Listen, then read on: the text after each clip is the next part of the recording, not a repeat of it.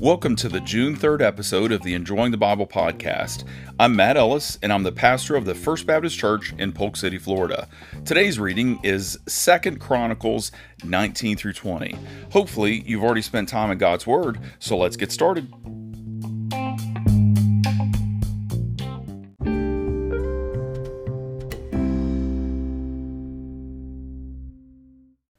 Second Chronicles 19.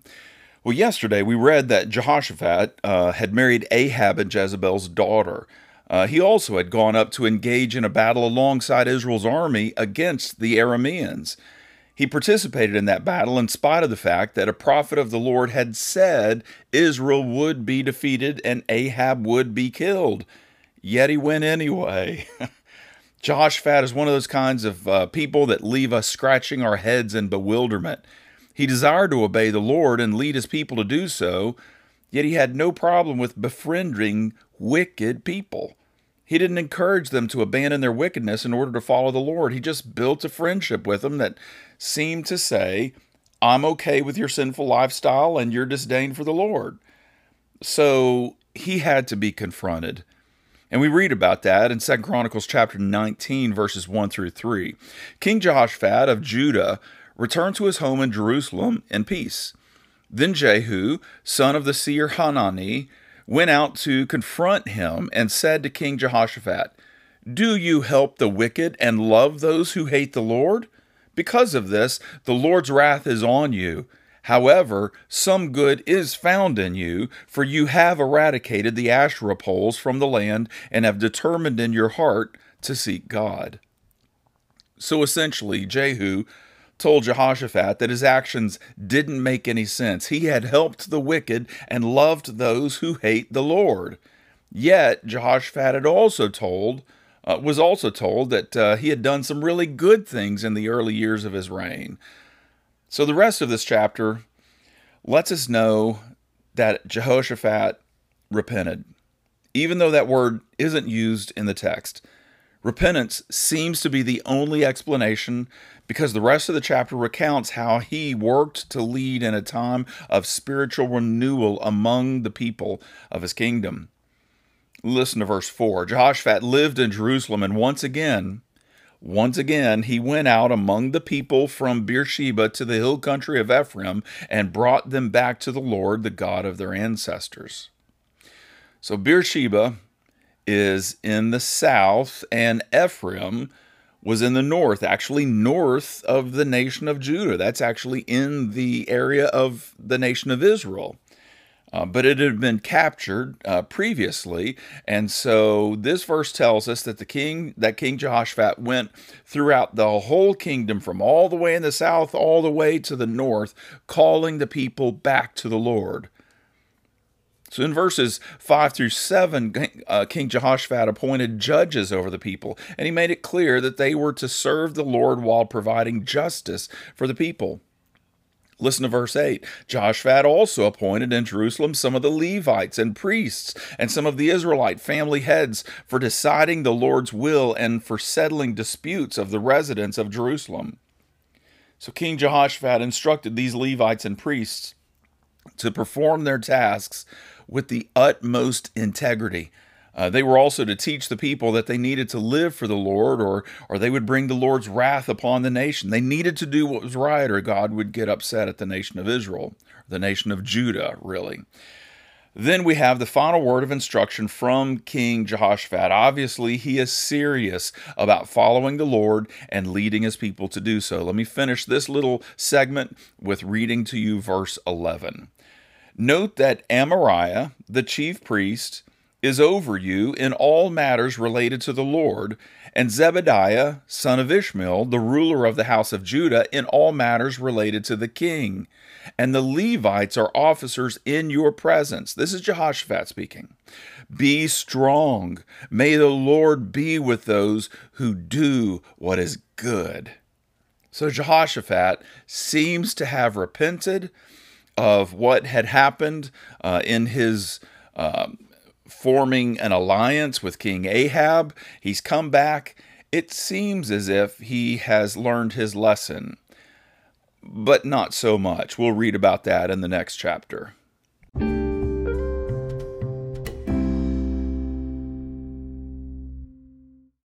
Second Chronicles 20. So is King Jehoshaphat's resolve to serve the Lord fleeting, or is it something that is a complete change of heart? Well, to answer that question, we merely need to look at Jehoshaphat's response, uh, what it was when trouble came. A former pastor of mine jokingly called it the doctrine of the tube of toothpaste.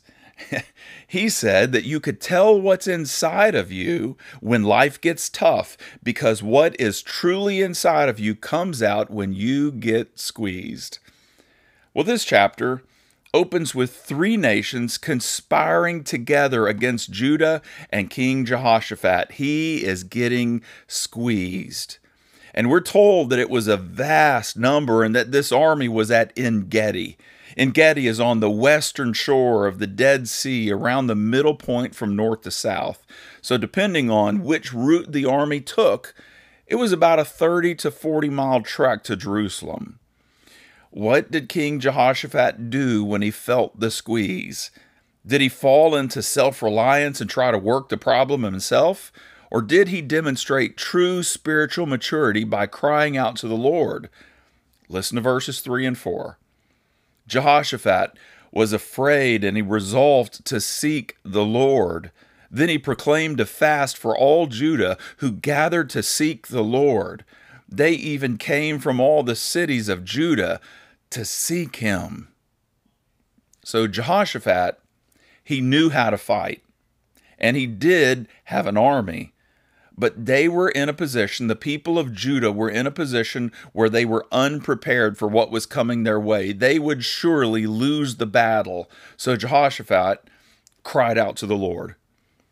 There's certainly times when we must do our part. The farmer cannot plead with the Lord for a wonderful harvest if he hasn't bothered to plant his field. God has his part, and we have our part. But spiritual maturity is demonstrated when we consciously re, uh, rely upon the Lord, even as we take responsibility for doing what we should do. But in those instances where we have done all that we can do and it still isn't enough, then we call upon the Lord and plead for his provision. That is what King Jehoshaphat is doing. So at this moment, when despair and hopelessness could overwhelm them, Jehoshaphat led his people in hopeful prayer. He gathered them together in the temple area and offered a prayer to the Lord. So, as I read the first part of his prayer, listen carefully to what he's saying.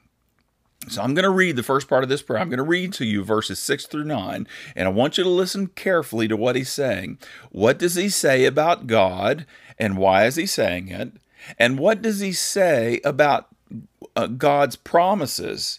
And why is he saying it? Okay, so you're listening. What does he say about God and why? And what does he say about God's promises and why? Okay, so let's listen to verses 6 through 9. Lord, God of our ancestors, are you not the God who is in heaven? And do you not rule over all the kingdoms of the nations? Power and might are in your hand, and no one can stand against you. Are you not our God who drove out the inhabitants of this land before your people Israel, and who gave it forever to the descendants of Abraham your friend? They have lived in the land and have built you a sanctuary in it for your name, and have said, If disaster comes on us, sword or judgment, pestilence or famine, we will stand before this temple and before you, for your name is in this temple. We will cry out to you because of our distress, and you will hear and deliver. So, the first part of this prayer focuses on God's infinite power and how he used his divine power to drive out the inhabitants of Canaan so many years before.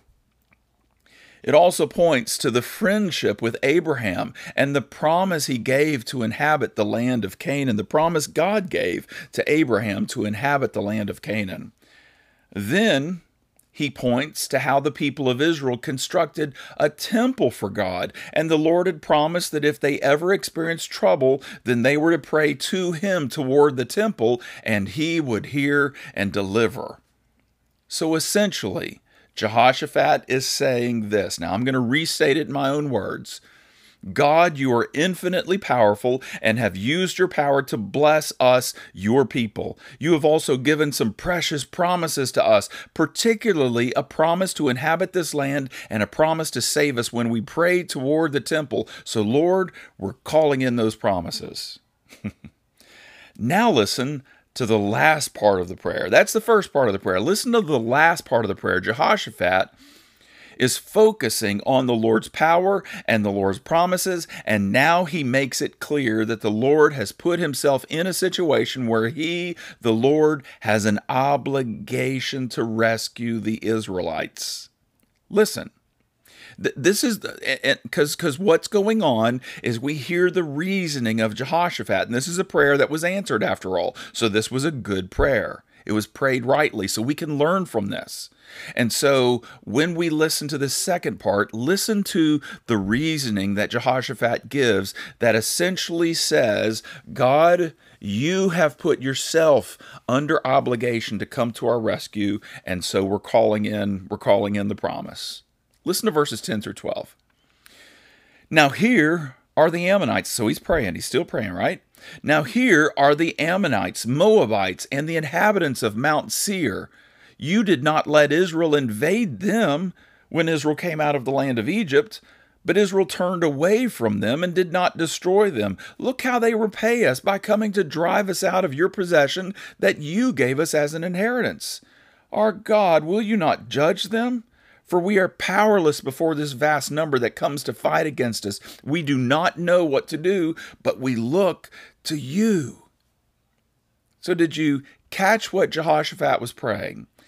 He said that when the people of Israel were making their way to Canaan hundreds of years earlier, the Lord didn't allow the Israelites to attack the land of the Ammonites, Moabites, and the inhabitants of Mount Seir.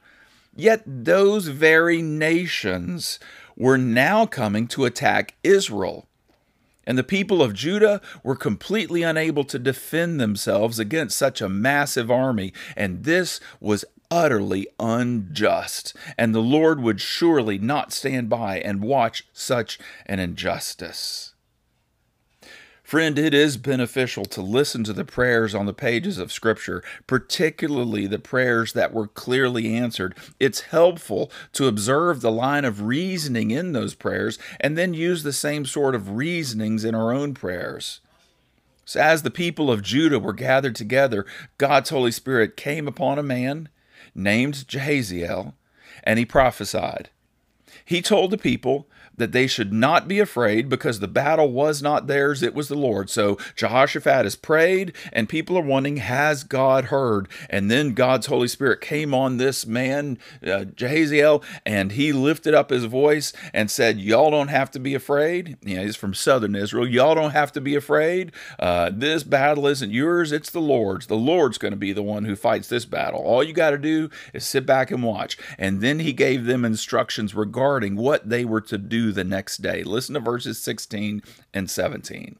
This is the prophet, or really the son of a prophet. So I guess now he is a prophet because he's prophesying and it came true.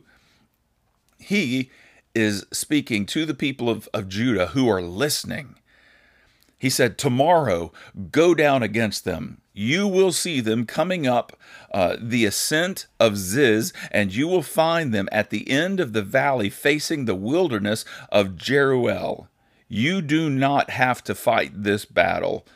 Position yourselves, stand still, and see the salvation of the Lord. He is with you, Judah and Jerusalem. Do not be afraid or discouraged. Tomorrow, go out and face them, for the Lord is with you. Well, Jehoshaphat had enough spiritual perception that he knew that the Lord was speaking through Jahaziel. Jehoshaphat had previously recognized that the Lord was not speaking through Ahab's prophets. Remember that? But he said, Is there not a prophet of the Lord here in this area that we can consult? But something within Jehoshaphat's spirit testified to the fact that God was speaking through Jahaziel. So he led the people of Judah to bow low before the Lord with a deep sense of gratitude, relief, and worship. They had heard from the Lord. And then we're told that some of the Levites stood up and started to praise the Lord with loud shouts. The people had heard from the Lord and they were responding in a way that gave expression to their faith and even increased it. Well, Jehoshaphat and his people got up early the next morning. They didn't wait.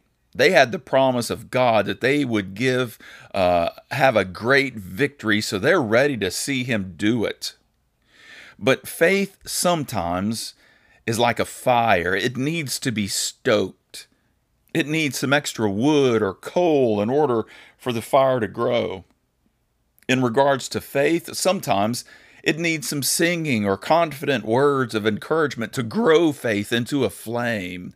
And that's exactly what Jehoshaphat did that morning. He encouraged his people to trust in the Lord and in the words of his prophets, even as he appointed some people to sing with all their might.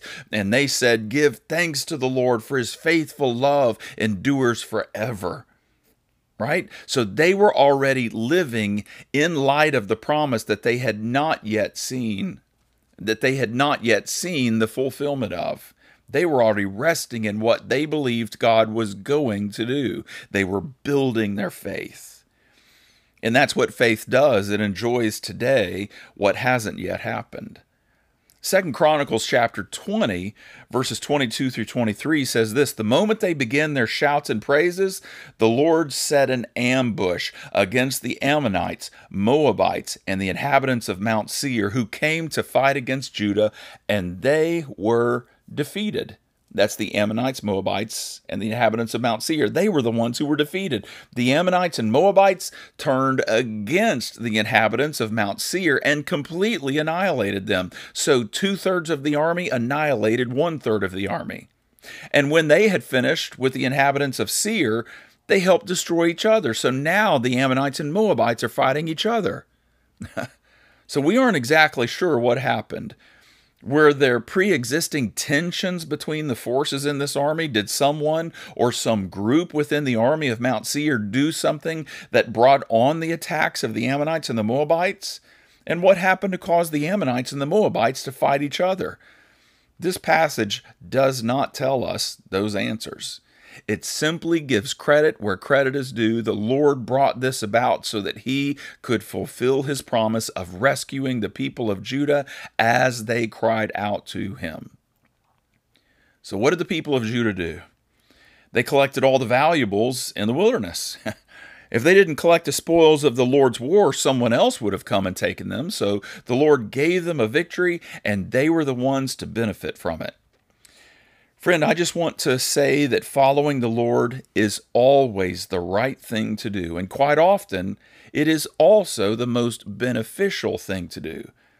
The spoils of war that the Israelites claimed were a financial benefit, but I've discovered that the Lord doesn't often bless us in that way. The blessings often come in a variety of other fashions. Uh, suppose someone uh, was to take the high road at uh, work and they obeyed the Lord in, the, in an area of integrity, and uh, they may not have been blessed financially as a result of it. Maybe they didn't get a raise or a bonus or whatever else. They took the high road, they maintained their integrity at work, but maybe they weren't blessed financially. But the Lord still blessed them. Uh, they may have been blessed with a clear conscience they might be blessed with the respect of coworkers who watched them. The blessings could go on and on, but the most important is that one day they will hear the Lord say, Well done, well done, good and faithful servant. Friend, I'm telling you, that following the Lord is the way to blessing. He's the one that determines what kind of blessings, He's the one that determines uh, how much, He's the one that determines when the blessings will come. But take it to the bank. Following the Lord is the way to blessing. But make sure that as you follow the Lord, you're primarily doing it because you love the Lord and you want to do what He has called you to do. Let the blessings be the after effect, let them be the fringe benefits. So, one of the greatest blessings that the Lord can give us when we trust and obey Him is a heart filled with happiness. After all, that old hymn says, Trust and obey, for there's no other way to be happy in Jesus, but to trust and obey. Well, when we see that they're trusting in the Lord, the Israelites are trusting, they're trusting the Lord to defeat this army, and they're obeying, they're doing what this prophet, as he spoke on behalf of the Lord, told them to do. So they were trusting the Lord and they were obeying him. What's one of the blessings? Verses 27 and 28. Then all the men of Judah and Jerusalem turned back with Jehoshaphat, their leader, returning joyfully to Jerusalem. So they were happy for the Lord enabled them to rejoice over their enemies. So they came into Jerusalem to the Lord's temple with harps, lyres, and trumpets. And so, one of the other benefits of following the Lord, of trusting Him, and doing what He's told us to do is just the happiness that goes along with it. Well, then we read that God's blessings kept coming. The nations around Judah didn't want to mess with him, so Jehoshaphat's kingdom had rest from war. Well, as we come to the end of the chapter, we read that Jehoshaphat reigned for 25 years in Jerusalem. Uh, the Lord's assessment of him, according to verse 32, was that he did not turn away from uh, the uh, the Lord's way, but did what the did what was right in the Lord's sight. Uh, this is remarkable, and it demonstrates God's grace, given that Jehoshaphat tended to form alliances with the kings of Israel freely. Right. So the Lord's assessment was. Um, you know, that he did what was right in the Lord's sight. But I mean, Jehoshaphat had this thing about um, building alliances with wicked kings, with, with bad people. And yet, this demonstrates the Lord's grace in saying that he did what was right in the Lord's sight. Somebody may say, well, he only formed one alliance with King Ahab that we read about yesterday. Yet, as this chapter closes, we read that he did it again. Verses 35 through 37 After this, Judah's king Jehoshaphat made an alliance with Israel's king Ahaziah, who was guilty of wrongdoing. Why does this guy keep creating alliances with wicked kings in Israel? Jehoshaphat, I'll keep reading the text. Jehoshaphat formed alliance with him to make ships to go to Tarshish, and they made the ships in Ezion Geber. Then Eliezer, son of Dodavahu uh, of Mareshah, prophesied against Jehoshaphat, saying, Because you formed an alliance with Ahaziah, the Lord has broken up what you have made. So the ships were wrecked and were not able to go to Tarshish. I suppose the one thing we can learn from King Jehoshaphat, there's other things, but the one thing I see, the big thing that just pops out to me, is that we need to be so careful who we befriend. When we look at Jesus, we realize that we must love unbelievers. We must love sinners so much that we mingle with them in order to share the good news of the gospel with them. But from Jehoshaphat, we learn that we'd better not form alliances and essentially affirm their lifestyle. In so doing, we'll incur God's discipline and judgment upon ourselves.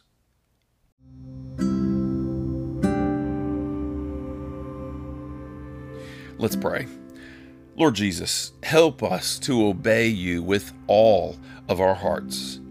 But Lord, help us to also realize how serious it is when we mingle with and are seen to affirm people who are in known, grievous, unrepentant sin. We never want to become like a self righteous Pharisee. We know all too well that we're sinners too but neither do we want to affirm the sin of those who are diametrically opposed to you. Help us love others enough to spend time with the most grievous of sinners, but to do so for the purpose of sharing the gospel with them and pointing to a better way, not to affirm their sin. We pray this in Jesus' name. Amen.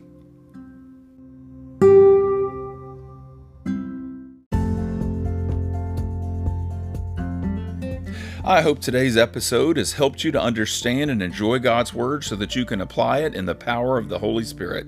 If looking over the script for this podcast would be beneficial to you, hop on over to my website at mattsmusings.net. I'll provide a link in this episode's show notes to my website. The Enjoying the Bible podcast is a ministry of the First Baptist Church in Polk City, Florida. Check us out at fbcpolkcity.com. See you tomorrow.